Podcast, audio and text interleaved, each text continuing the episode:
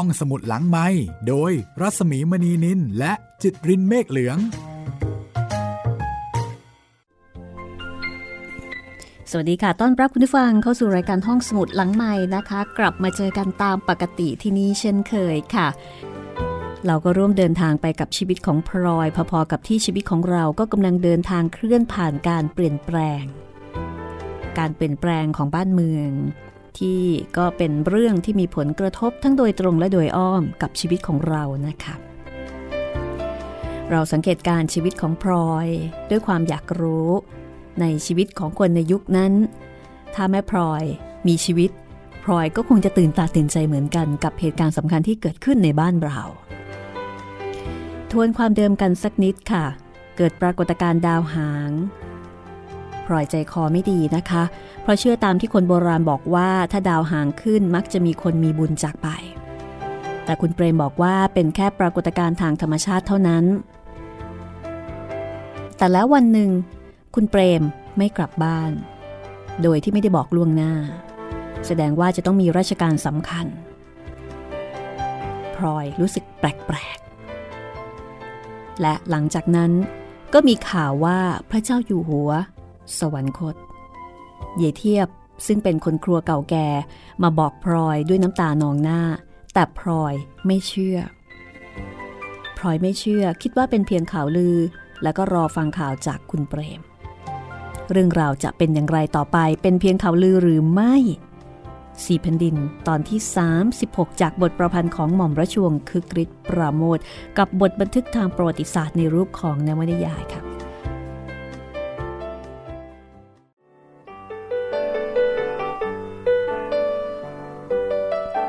เยเทียบร้องไห้อีกโฮใหญ่ ลงกราบแม่พระธรณี แล้วก็สะบดสะบานกับพลอยว่าเป็นเรื่องจริง จากนั้นก็เดินร้องไห้เข้าไปในครัว อีกครู่ก็มีเสียงคนร้องไห้ออกมาจากครัว เสียงคนร้องไห้มาจากเรือนคุณนุย้ยพลอยเดินกลับขึ้นตึกช้าๆ รู้สึกใจคอไม่ดี แข้งขาอ่อนไปผิดปกติ แต่จะกระทำอะไรก็ยังไม่ได้ เพราะใจนั้นยังไม่เชื่อสนิท ถ้าจะเอะอะโวยวายเสียแต่บัดนี้ คุณเปรมรู้เข้า จะได้ว่าเป็นกระต่ายตื่นตูม ทางที่ดี รอยืนยันจากคุณเปรม รอให้คุณเปรมกลับบ้าน ชีวิตของผู้หญิงต่ก่อนนะคะ โทรศัพท์ก็ไม่มีจะโทรเช็ค Facebook ก็เช็คไม่ได้ กรณีของพลอยก็ต้องรอสามีอย่างเดียวนะคะ สามีซึ่งเป็นตัวเชื่อมระหว่างวังกับบ้าน ลอยเดินไปเดินมาอย่างกระวนกระวายใจ จะหยิบจะจับจะทำอะไร ก็ไม่สำเร็จ เพราะไม่มีใจเสียแล้ว ใจคอไม่ดี เดินไปที่ตู้เสื้อผ้า นึกว่าจะสำรวจดูผ้านุ่งไว้ทุก แต่แล้วก็บังคับจิตใจให้เดินเลยไปเสีย ยังไม่ยอมปล่อยใจให้เชื่อข่าวในทางร้าย พอกลุ้มใจหนักเข้า เพราะว่าคุณเปรมยังไม่กลับพลอยก็ไปยืนโผล่หน้าต่างคอย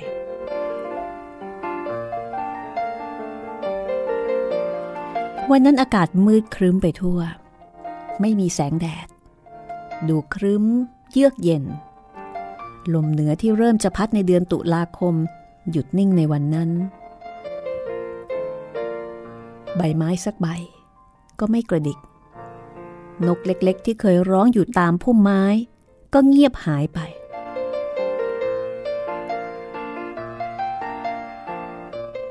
พลอยชะเง้อมองข้ามรั้วบ้าน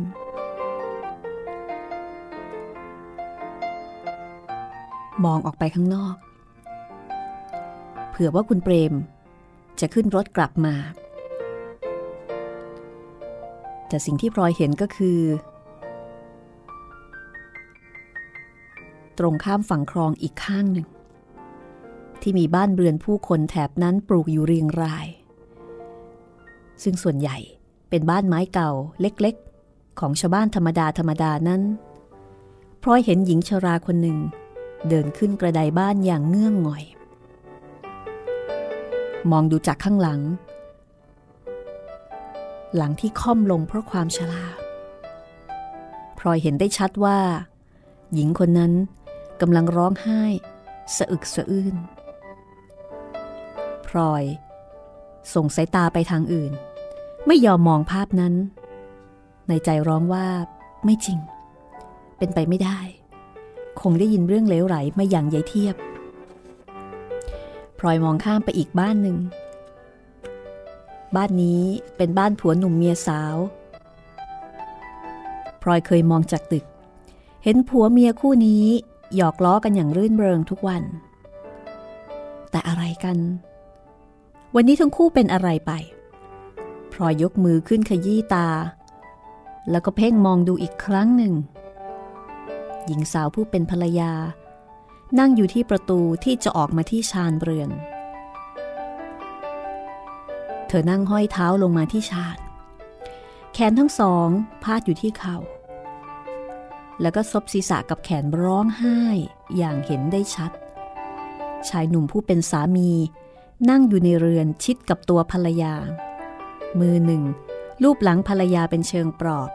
แต่อีกมือหนึ่ง ยกผ้าขาม้าขึ้นซับน้ำตาที่หน้าของตน ผู้ชายอกสามศอก ร้องไห้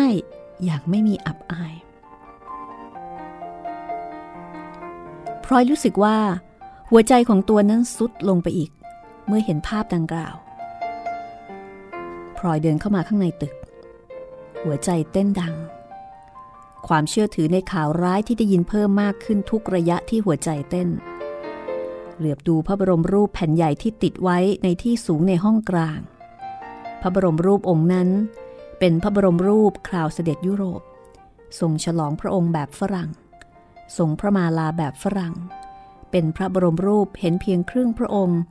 โผล่จากหน้าต่างตึก พระพักนั้นเปี่ยมด้วยความเมตตาปราณี และพระเนตรของพระบรมรูปนั้น จับสายตาผู้ที่ดูอยู่เหมือนกับจะให้ความยืนยันมั่นใจ พลอยค่อยรู้สึกสบายใจขึ้น เมื่อมองดูพระบรมรูป และลงนั่งจับตามองอยู่อย่างนั้น จะนานเท่าไหร่ก็ไม่รู้สึก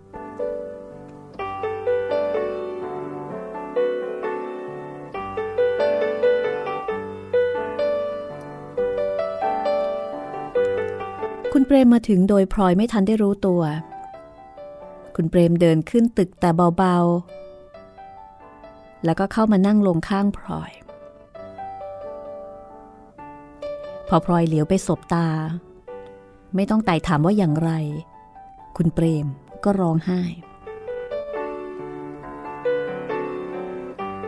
แค่นี้ก็เป็นคำตอบที่เพียงพอแล้วสำหรับพลอย ไม่ต้องมีคำพูดใด ๆ ยืนยันอีกพลอยก้มลงกราบพระบรมรูป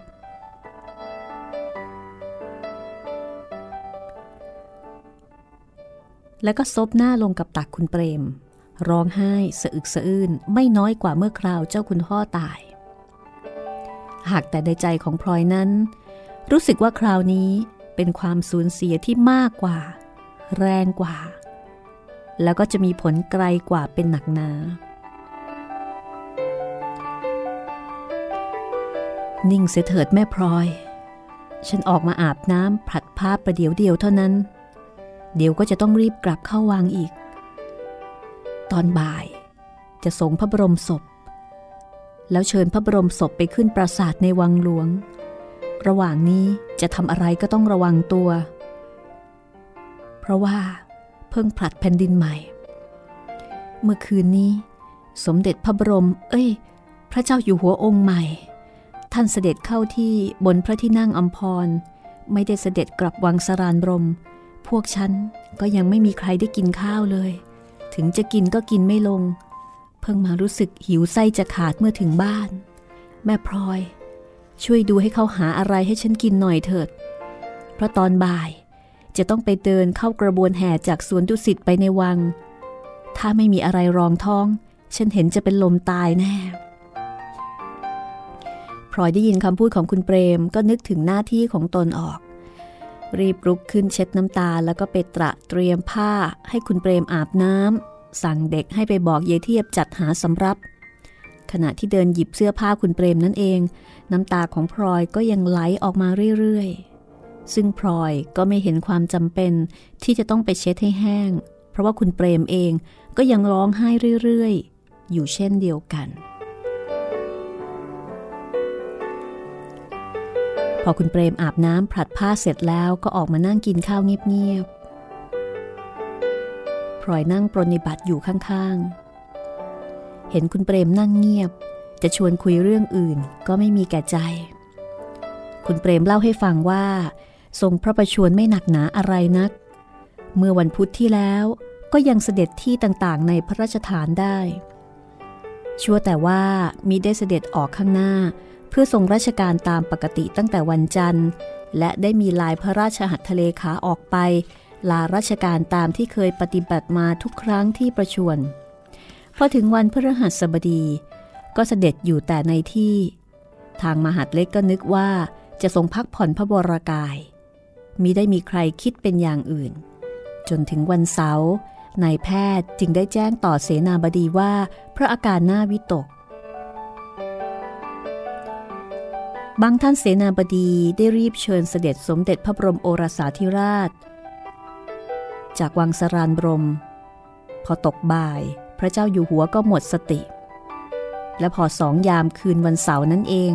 ก็เสด็จสวรรคตบนชั้นสามของพระที่นั่งอัมพรท่ามกลางพระมเหสี พระเจ้าลูกยาเธอ และบรรดาเจ้าจอมที่อยู่เฝ้าพระอากาศ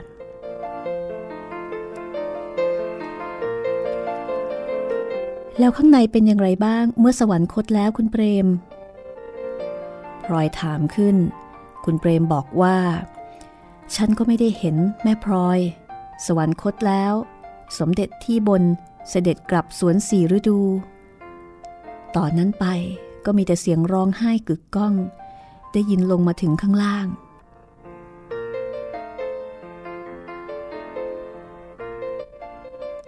คุณเปรมบอกว่าหลังจากนั้นบรรยากาศก็วุ่นวายนะคะ บรรดา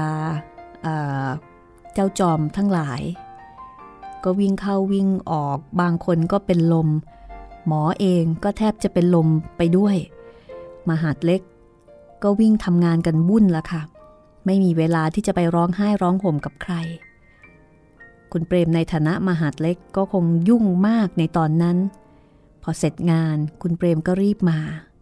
คือรีบกลับมาบ้าน คือพอละได้ก็รีบกลับมา พอกินข้าวอิ่ม ก็จะต้องกลับเข้าไปอีก คุณเปรมวางชามข้าวพรางบอกว่า ทีแรกฉันก็นึกว่าหิว พอเอาจริงกลับกินไม่ลง เมื่อเจ้าคุณพ่อฉันตาย ฉันไม่ได้ร้องไห้เสียใจถึงเพียงนี้เลยหาที่ไหนอย่างล้นกล้าวไม่ได้อีกแล้วเจ้าประคุณ คุณเปรมกินข้าวเสร็จก็รีบขึ้นรถกลับเข้าวัง ฝ่ายพลอย ผู้ซึ่งถูกทิ้งให้อยู่คนเดียวอีกครั้งหนึ่ง ก็ไม่สามารถข่มใจให้มีสมาธิทำอะไรเหมือนปกติได้ ใจนั้นคิดถึงแต่ในวัง เป็นห่วงเสด็จ อยากจะเข้าไปอยู่ แต่ก็รู้ว่าเวลานี้ไม่ใช่เวลาที่ตนจะไปพลอยเดินไปเดินมาด้วยความกระวนกระวายใจจนบ่าย นึกออกว่าเย็นวันนี้เขาจะแห่พระบรมศพกลับเข้าวัง อย่างน้อยที่สุดที่จะทำได้ คือไปคอยเฝ้าถวายบังคมพระบรมศพ ตามข้างถนนหนทาง ก็ยังดีกว่านั่งอยู่ที่บ้าน โดยไม่มีจิตใจจะทำอะไรถูก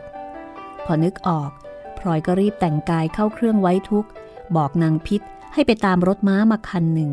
แล้วก็ขึ้นรถม้าออกจากบ้านสองคนกับนางพิษ มุ่งหน้าไปทางถนนราชดำเนิน ตลอดทางที่พลอยผ่าน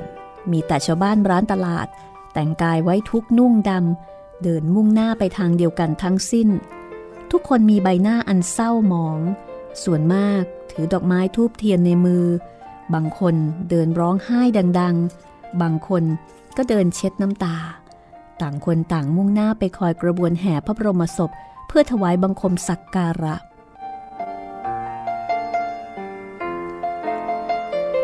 รถม้าที่พลอยนั่งมา แล่นมาถึงสะพานข้างโรงสี พลอยบอกให้รถหยุดรออยู่ที่นั่น แล้วก็เดินปนกับฝูงคนไปยังถนนราชดำเนินใน เมื่อพลอยไปถึงมีทหารยืนถือปืน หันปากกระบอกลงดิน แล้วก็ยืนรายทางอยู่ทั้งสองข้างถนน ตามสองข้างถนนรัษฎรมานั่งคอยถวายบังคมพระบรมศพกันโดยตลอด ทุกคนเงียบ ไม่มีใครส่งเสียงกระโตกกระตาก พลอยค่อยๆหลีกคน เห็นมีที่ว่างอยู่ข้างถนนหน่อยนึง ก็เข้าไปนั่งเยื้องไปข้างหนึ่ง พอเอื้อมมือถึงมีทหารยืนปลายทางอยู่คนหนึ่ง พลอยนั่งคอยอยู่นาน ฝูงคนที่มาคอยถวายบังคมก็มากขึ้นทุกที อากาศที่ครึ้มอยู่ตลอดวันนั้น กลายเป็นเมฆฝนขนาดหนัก บดบังท้องฟ้าจนมืดมิดไปทั่ว ราวกับเวลากลางคืนที่มืดสนิท พลอยมองไปข้างหน้า เห็นฟ้าแลบไกลๆเป็นระยะระยะ แล้วก็มีเสียงฟ้าร้องดังคลืนคลืนอยู่ไกลๆ แต่ดินฟ้าอากาศที่แสดงอาการว่าฝนจะตกนั้น มิได้ทำให้ฝูงชนที่มาคอยถวายบังคมพระบรมศพท้อถอยไปได้เลย เวลายิ่งล่วงไป ความมืด ก็ยิ่งทวีขึ้น พลอยขนลุกเมื่อได้ยินเสียงคนเป็นอันมากร้องไห้โฮ ดังมาจากถนนราชดำเนินนอกอันเป็นต้นทาง และในที่สุดก็ได้ยินเสียงดนตรี เสียงปีเสียงกรองจากกระบวนแห่กระบวนหน้า ข้ามสะพานมัดควาน เดินมาตามถนนราชดำเนินใน คู่แห่นั้น ถือเทียนแวววาว และดูเป็นทางยาวคู่หนึ่งสุดลูกตา เสียงปีเสียงกรองชนะดังใกล้เข้ามาอีก หมู่คนที่นั่งอยู่ริมถนน เริ่มจุดดอกไม้ทูบเทียน สักครู่หนึ่งตามสองข้างถนน ก็มีแสงทูบเทียน ดารดาษเหมือนดาวในท้องฟ้านางพิษจุดทูบเทียนส่งมาให้จากข้างหลังพลอยรับมาถือไว้ ยกสองมือกำไว้แน่น พระบรมโกศประดิษฐานอยู่บนพระยานมาตสามลำคาญกันกลางด้วยพระมหาสเสวตฉัตรแลสูง ทมึน ข้ามสะพานมาแล้ว ทุกคนเปล่งเสียงร้องไห้ด้วยความรู้สึกจากหัวใจ ก้มลงกราบถวายบังคมพลอยนั่งใจเต้นระทึก มือที่ถือทูบเทียนก็เริ่มสั่นด้วยความเศร้าสลด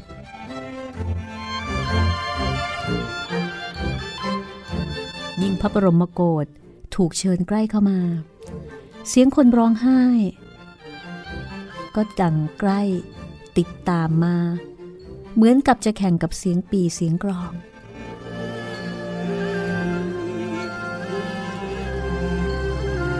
พอพระยานามาตเคลื่อนมาอยู่ตรงหน้า ลอย ก็ก้มลงกราบ ถวายบังคม และเมื่อพลอยเงยหน้าขึ้น ตาของพลอยก็ปิดจับอยู่ที่ใบหน้าทหารที่ยืนรายทาง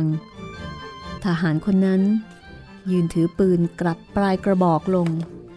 ก้มหน้าไม่มีกระดิกตามที่ได้รับคำสั่ง ใบหน้าของทหารคนนั้น เป็นใบหน้าของเด็กหนุ่มบ้านนอกเหมือนกับทหารคนอื่นๆ ที่เกณฑ์เข้ามา แต่สิ่งที่เข้ามาปลดปล่อยความรู้สึกของพลอย ก็คือใบหน้าของทหารหนุ่มนั้น มีทางน้ำตาไหลอยู่ไม่ขาดสายพลอยเป็นคนที่ไม่ค่อยแสดงความรู้สึกออกมาให้คนอื่นเห็น แต่เมื่อเห็นหน้าของทหารคนนั้นด้วยแสงเทียนที่ถืออยู่พลอยก็ปล่อยโฮออกมา อย่างหมดอับอาย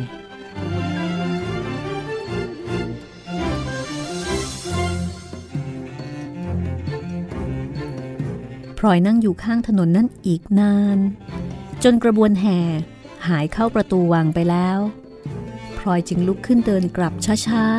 ๆ ตามองดูยอดปราสาทและหลังคาตำหนักในวัง ซึ่งแลเห็นได้เป็นครั้งคราวด้วยสายฟ้าแลบชีวิตที่ผ่านมาทั้งหมด ดูนานหนักหนา แต่เหตุการณ์วันนี้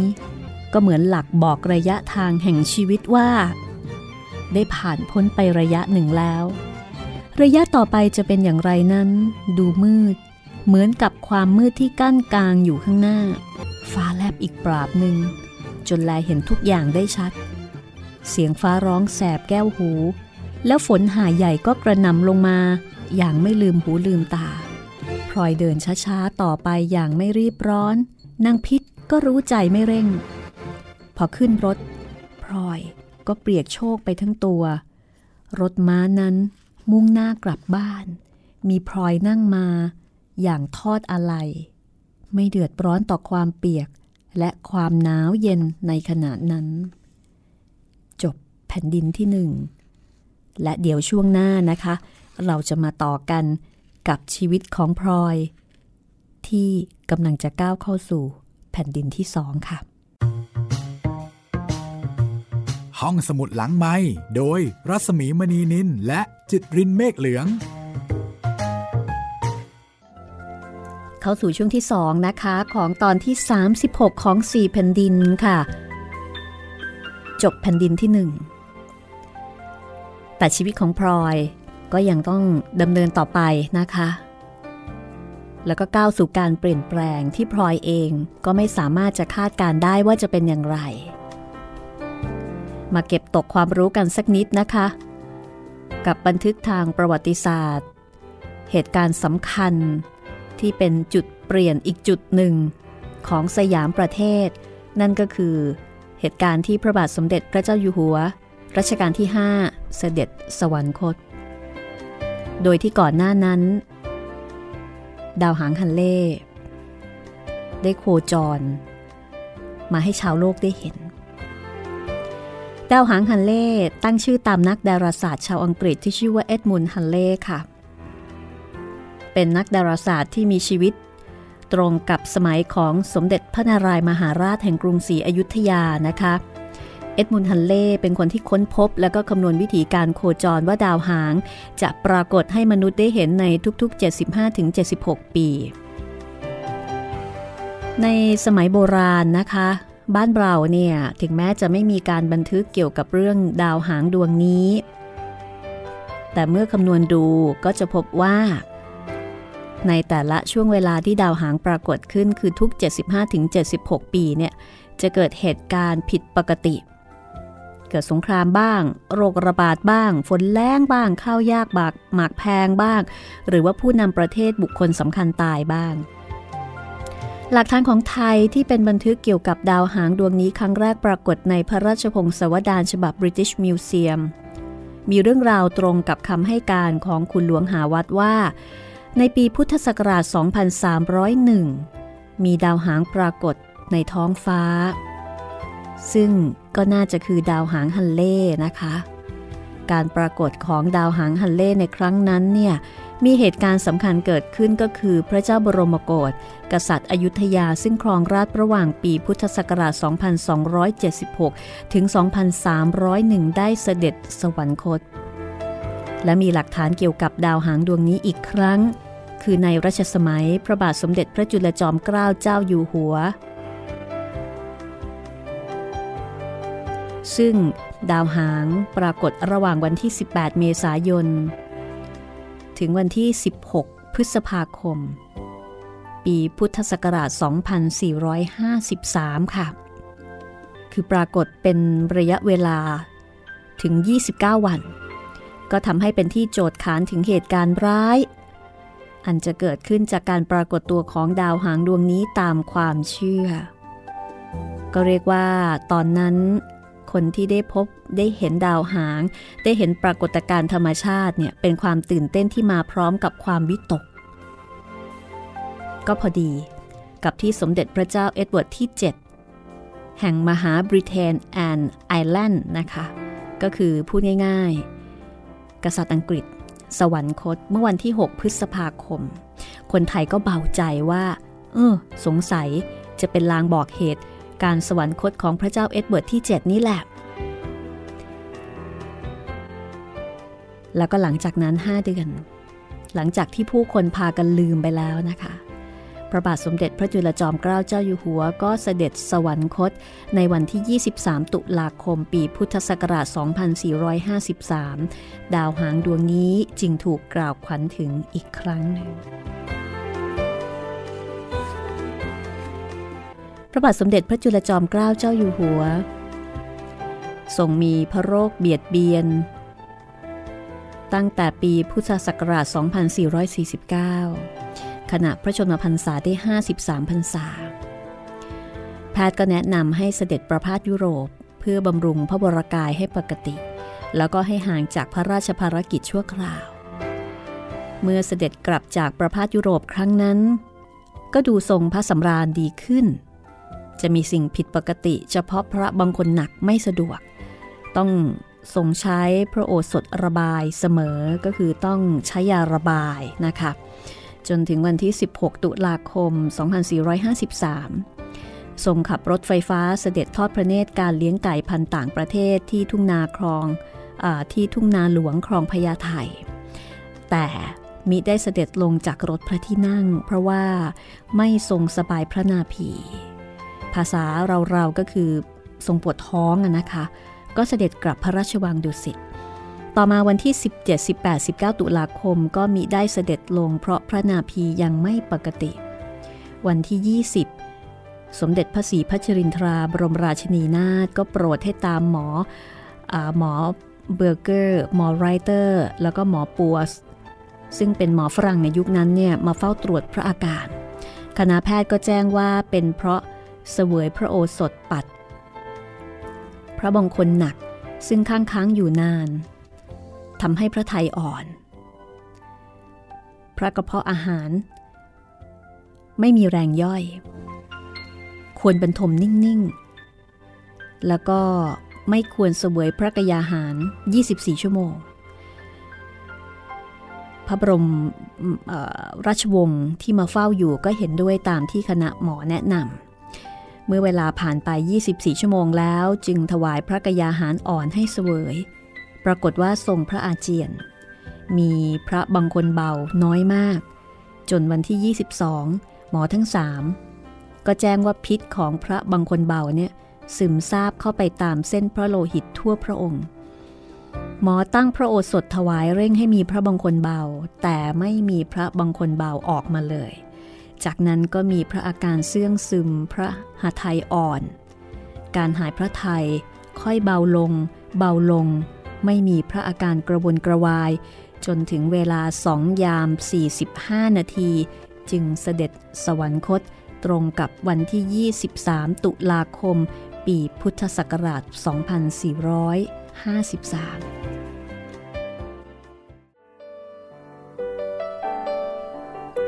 ผ่นดินที่สองบ่ายวันหนึ่ง ในขณะที่พลอยนั่งดูลูกๆเล่นกันอยู่ที่หน้าตึก ตาอ้น ตอนนี้อายุเจ็ดขวบเศษ ตาอั้นอายุราวๆห้าขวบ แล้วก็มีตาออสบุตรชายคนที่สองของพลอยที่ท้องค้างแผ่นดินเมื่อเกิดเอาในสมัยรัชกาลที่ 6 ระหว่างงานพระเมนพระพุทธเจ้าหลวงมหาราช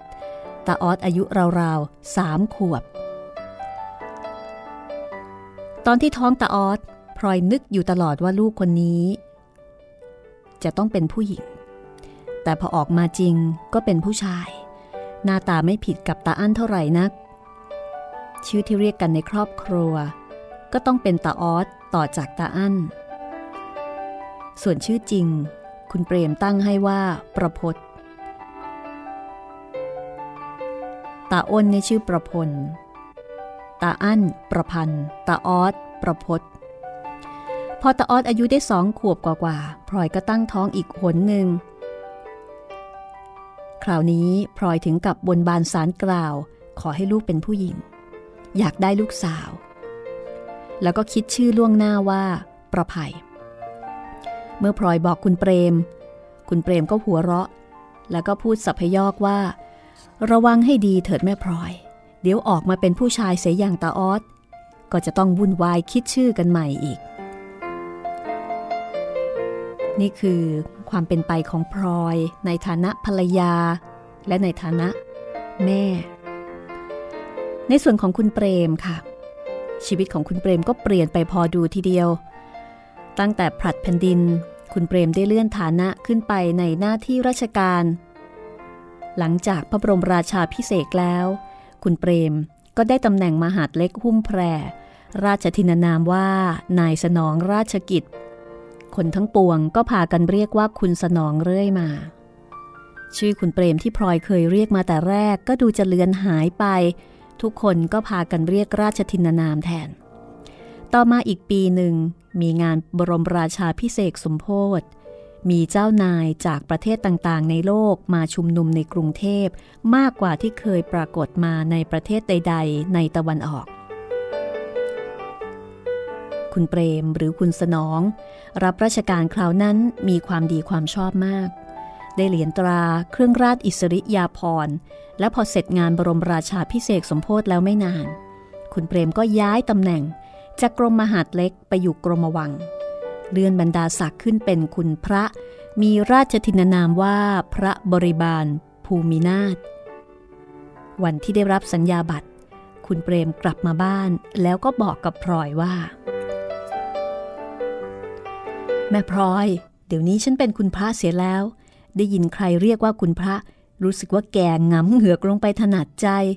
เมื่อเป็นคุณสนองหุ้มแพรนั้น ฟังดูเป็นหนุ่มเข้าทีดีอยู่ ฉันก็ไม่เดือดร้อน แต่พอเป็นคุณพระนี่ ฉันถึงรู้ตัวว่าแก่ คุณเปรมเดินไปมองดูตัวที่กระจกในห้อง ยกมือขึ้นลูบผมที่เริ่มจะงอกปรับปรายเนื้อขมับขึ้นไปทั้งสองข้าง แล้วก็พูดต่อว่า ใครเขาเห็นฉันจะแก่ก็ช่างเถอะ ดีซะอีก แต่มีคนคนหนึ่งที่ฉันอยากให้เห็นว่า ฉันยังหนุ่มอยู่เสมอ คนคนนั้นก็คือแม่พลอย เพราะฉะนั้น แม่พลอยอย่าได้ริเรียกฉันว่าคุณพระตามคนอื่นเข้าไปเป็นอันขาดทีเดียวนะ เคยเรียกอย่างไร ก็ขอให้คงเรียกอย่างนั้น ถ้าขืนไม่ฟัง ฉันจะทิ้งเสียแล้วก็ไปหาเมียใหม่ พลอยหัวเราะชอบใจ ดูคุณเปรมสิ เดี๋ยวก็ว่าตัวแก่ แต่อีกประเดี๋ยว ก็จะริหาเมียใหม่ อย่างก็ว่า ฉันคอยห่วงห้ามอย่างนั้นแหละ อยากจะมีสักกี่คนก็ได้ ฉันไม่ว่าหรอก ความจริง คุณเปรมจะแก่ลงไป ฉันก็ไม่เห็นจะน่ากลัวอะไร เพราะว่าคุณเปรมไม่ได้แก่ลงไปคนเดียวสักหน่อย ฉันก็แก่ลงไปด้วยเหมือนกัน และถ้าจะว่ากันไปแล้ว ฉันรู้สึกตัวว่า เดี๋ยวนี้ ฉันแก่กว่าคุณเปรมซะอีก คุณเปรมน่ะ ดูหนุ่มกว่าแต่ก่อนเป็นไหนๆถ้อยคำที่พลอยพูด เป็นเชิงสัพยอกก็จริงแต่ก็มีสาระแห่งความจริงใจอยู่ในนั้นมากกว่าที่พลอยรู้ตัว ราะขณะนี้พลอยรู้สึกว่าตัวเองเป็นผู้ใหญ่โดยสมบูรณ์ ผู้ใหญ่ที่เป็นญาติ ก็ตายไปบ้างแล้วหลายคน เมื่อพระเจ้าอยู่หัวรัชกาลก่อน เสด็จสวรรคตแล้วไม่นาน เสด็จของพลอย ก็เริ่มประชวรและเมื่อประชวรอยู่ได้สักสามเดือน เสด็จก็สิ้นพระชนทำให้พลอยต้องโศกเศร้าอย่างหนักอีกครั้งหนึ่ง แล้วก็ต้องหอบลูกเข้าวัง ทั้งที่เป็นแม่ลูกอ่อน เพื่อช่วยคุณสายทำงานเกี่ยวกับงานพระศพ ซึ่งตั้งไว้ที่หอธรรมสังเวชงานถวายพระเพลิงเสด็จผ่านพ้นไปแล้ว ที่ตำหนัก มีแต่คุณสาย ช้อย แล้วก็ข้าหลวงอีกสองสามคนที่มีอายุคงอยู่ไป โดยไม่มีเจ้านายที่เคยคุ้มครองประทับอยู่ หลังจากที่เสด็จสิ้นพระชนแล้ว พลอยก็รู้สึกว่าตัวเป็นผู้ใหญ่ขึ้นโดยสมบูรณ์มิใช่เด็กหรือรุ่นสาวที่ยังมีผู้ใหญ่คอยคุ้มครอง แต่เป็นคนที่ต้องรับผิดชอบต่อตัวเอง และก็เป็นที่พึ่งต่อลูกๆที่เกิดมา และถ้าใครจะถามพลอยว่า แผ่นดินก่อนกับแผ่นดินปัจจุบันแตกต่างกันอย่างไรพลอยก็คงจะต้องนึกถึงคุณเปรมก่อนผู้อื่น เพราะความแตกต่างนั้นเห็นได้ชัดในตัวของคุณเปรม แผ่นดินก่อนเป็นแผ่นดินของผู้ใหญ่ ผู้สูงอายุ คุณเปรมตลอดจนคนอื่น ๆ ที่พลอยรู้จัก จึงวางท่าทางเป็นผู้ใหญ่ กิริยาวาจาการแต่งกายตลอดจนชีวิตประจำวัน หรือวิธีทำงานการ ก็รู้สึกว่าเป็นอย่างผู้ใหญ่ทั้งสิ้น แต่พอผลัดแผ่นดินใหม่ การเปลี่ยนแปลงและความแตกต่างก็เริ่มสำแดงตัวออกมาทีละน้อย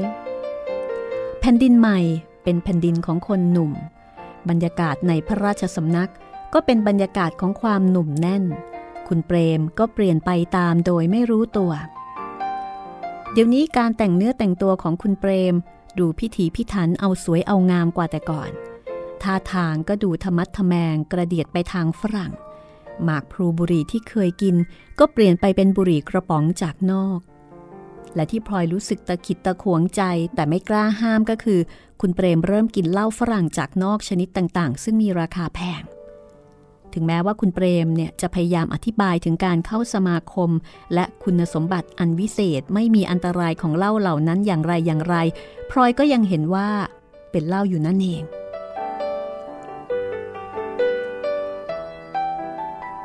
คุณเปรมซื้อผ้าม่วงผ้าพื้นต่างๆจำนวนมากมาย ตัดเสื้อที่ใช้ผ้าราคาสูงเป็นจำนวนมาก จะไปไหนมาไหนก็แต่งตัวอย่างประนีตบรรจง เหมือนกับว่าจะไปประกวดประขันกับใคร แต่ก่อนพลอยจำได้ว่า คุณเปรมไม่ได้พิถีพิถันเรื่องแต่งเนื้อแต่งตัวเท่าไหร่นัก เพราะว่าในแผ่นดินก่อน มหาดเล็กจะเข้าไปข้างในนุ่งได้แต่ผ้าพื้น ผมนั้นก็ต้องเอามือเสย หรือขยี้มีให้เรียบ แต่เดี๋ยวนี้ ทุกสิ่งทุกอย่างเปลี่ยนไป ราชสำนักแผ่นดินปัจจุบันยังไม่มีข้างในคือยังไม่มีฝ่ายในนะคะ เพราะว่าพระเจ้าอยู่หัวตอนนั้น ยังมิได้อภิเษกสมรส ความสำคัญต่างๆ ตลอดจนความหรูหราโออาก็ออกมารวมประกวดประคันกันอยู่ข้างหน้า ทุกคนพยายามทำตนให้อยู่ในสายตาของคนอื่น คุณเปรมมีฐานะส่วนตัวดีกว่าคนธรรมดา ก็สามารถที่จะแสดงความหรูหราโออาได้มาก การเปลี่ยนแปลงในตัวคุณเปรมนั้นพลอยดูอยู่ด้วยสายตาที่เป็นกลาง บางอย่างก็นึกขัน บางอย่างก็รำคาญ แต่บางอย่างก็ใจหายใจคว่ำแทน เมื่อคุณเปรมเริ่มสะสมผ้านุ่งและเสื้อหมวก ตลอดจนถุงตีน คือถุงเท้าสมัยนี้เนี่ยนะคะพลอยก็ตามใจนึกขันแล้วก็นึกเอ็นดูไปในขณะเดียวกัน แต่พอคุณเปรมเอ่ยขึ้นมาว่า เสื้อนอกที่ซักรีดในเมืองไทยนั้นฝีมือไม่ดี ไม่เรียบร้อย อยากจะส่งไปซักที่สิงคโปร์โดยฝากเรือเมไปพลอยก็นึกรำคาญเห็นว่ามากเรื่อง แล้วก็ทำเป็นเฉยเสียไม่เอออวยด้วยคุณเปรมซื้อรถยนต์ตอนเดียวเครื่องทองเหลือง จุดไฟแก๊สที่ตะเกียงข้างหน้ามาคันหนึ่ง แล้วก็จ้างแขกมาขับ อันนี้พลอยก็เห็นดีด้วย เพราะว่ารถยนต์เป็นของใหม่ สะอาดสะอ้าน รวดเร็วกว่ารถม้า แล้วก็ทำให้พลอยได้มีหน้ามีตาไปด้วย แต่คุณเปรม ก็ไม่ได้เลิกเลี้ยงม้า คือซื้อรถแล้วแต่ไม่เลิกเลี้ยงม้า กลับซื้อม้ามาเพิ่ม แล้วก็จ้างคนเลี้ยงเป็นพิเศษ เพราะคุณเปรมเป็นเสือป่าม้าหลวงรักษาพระองค์ถ้ามีเวลาว่างก็ต้องออกขี่ม้าฝึกม้า ด้วยลักษณะอันโลดโผนต่าง ซึ่งอันนี้ทำให้พลอยไม่สบายใจ การเปลี่ยนแปลงที่พลอยเห็นได้ชัดอีกอย่างหนึ่งก็คือ ชีวิตในวัง แผ่นดินนี้ยังไม่มีฝ่ายในหรือว่าไม่มีข้างใน ความร่วงโรยเริ่มเกิดขึ้นในวังทีละน้อย ระเบียบประเพณีต่างๆ ยังคงมีอยู่เหมือนเดิมตำหนักรักษาและพระที่นั่ง ก็ยังเหมือนเก่า มีได้ปรักหักพังลงไป แต่ทุกครั้งที่พลอยเข้าวังเพื่อเยี่ยมเยียนพวกพ้องคนเคยรู้จักพลอยก็เกิดความรู้สึกเหมือนกับว่า ไปในบ้านที่ไม่มีเจ้าของ เจ้านายชั้นพระมเหสีหรือพระอัครชายา ก็เสด็จไปประทับตามวังต่างๆ ข้างนอก ซึ่งสร้างขึ้นเป็นการส่วนพระองค์ เจ้าจอมมารดาบางท่านที่มีพระองค์เจ้าเป็นต่างกรม ก็กราบบังคมทูลลาออกไปอยู่วังกับพระองค์เจ้าที่เป็นบุตร ในวังนั้นเหลือเจ้านายน้อยพระองค์นักที่ประทับอยู่เป็นประจ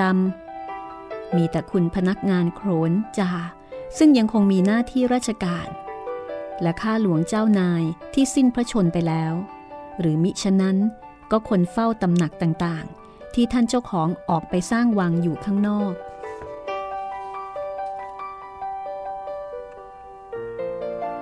ทางบ้านคลองบางหลวง พลอยก็ไม่ได้ติดต่อเกี่ยวข้องอีกเลย ตอนแรกๆตอนที่พ่อเพิ่มยังอยู่ในบ้าน พลอยก็ยังพอมีทางทราบข่าวคราวต่างๆ จากพ่อเพิ่ม แต่พออยู่ไปได้ไม่นาน พ่อเพิ่มก็ได้ภรรยาคนหนึ่งชื่อเยื้อน เป็นลูกสาวพ่อค้า แถวถนนบ้านแขก พ่อเพิ่มข้ามฟากมาอยู่ที่บ้านภรรยา แล้วก็รับราชการที่เดิมเรื่อยมา จนได้รับพระราชทานบรรดาศักดิ์เป็นหลวงพันวิจารณ์ทุกคนก็พากันเรียกพ่อเพิ่มว่าคุณหลวงพัน แม้แต่พลอยเองก็เรียกตามคนอื่นไปด้วยเช่นกัน วันนี้พลอยนั่งดูลูกๆวิ่งเล่นกันอยู่ ใจก็หวนนึกไปถึงเรื่องเก่าๆ ที่ได้ผ่านเข้ามาในชีวิต ขณะนั้น รถเจ็คคันหนึ่ง วิ่งเข้ามาจอดที่หน้าประตูบ้าน ผู้หญิงกลางคนคนหนึ่ง นุ่งห่มสีไม่ฉูดฉาดสมกับวัย ก้าวลงมาจากรถ มือถือห่อกระดาษห่อหนึ่ง หญิงคนนั้นชำระอัดค่าโดยสาร แล้วก็เดินเข้ามาในบ้านพลอยนั่งอยู่อย่างไม่สนใจ นึกว่าคงมาหาคนอื่น หญิงคนนั้นก้าวเข้ามาในประตูบ้าน หยุดมอง เลี้ยวซ้ายแลขวาอยู่ครู่หนึ่ง พอแลเห็นพลอยก็ยิ้ม แล้วก็เดินตรงเข้ามาหา ตะวันตอนบ่าย ส่องตรงหน้าหญิงคนนั้นพอดีทำให้แลเห็นหน้าไม่ได้ถนัดพลอยยกมือขึ้นป้องหน้าดูอยู่ครู่หนึ่ง แล้วพลอย ก็ต้องลุกขึ้นยืนอย่างรวดเร็ว แทบจะกระโดดโลดเต้นด้วยความดีใจ ผู้หญิงคนนี้เป็นใคร ใครเป็นคนที่ทำให้พลอยเนี่ยต้องรีบลุกขึ้นยืนอย่างรวดเร็วแล้วก็ ดีใจเหมือนเด็กๆ ให้ลองเดากันเล่นๆก่อนนะคะ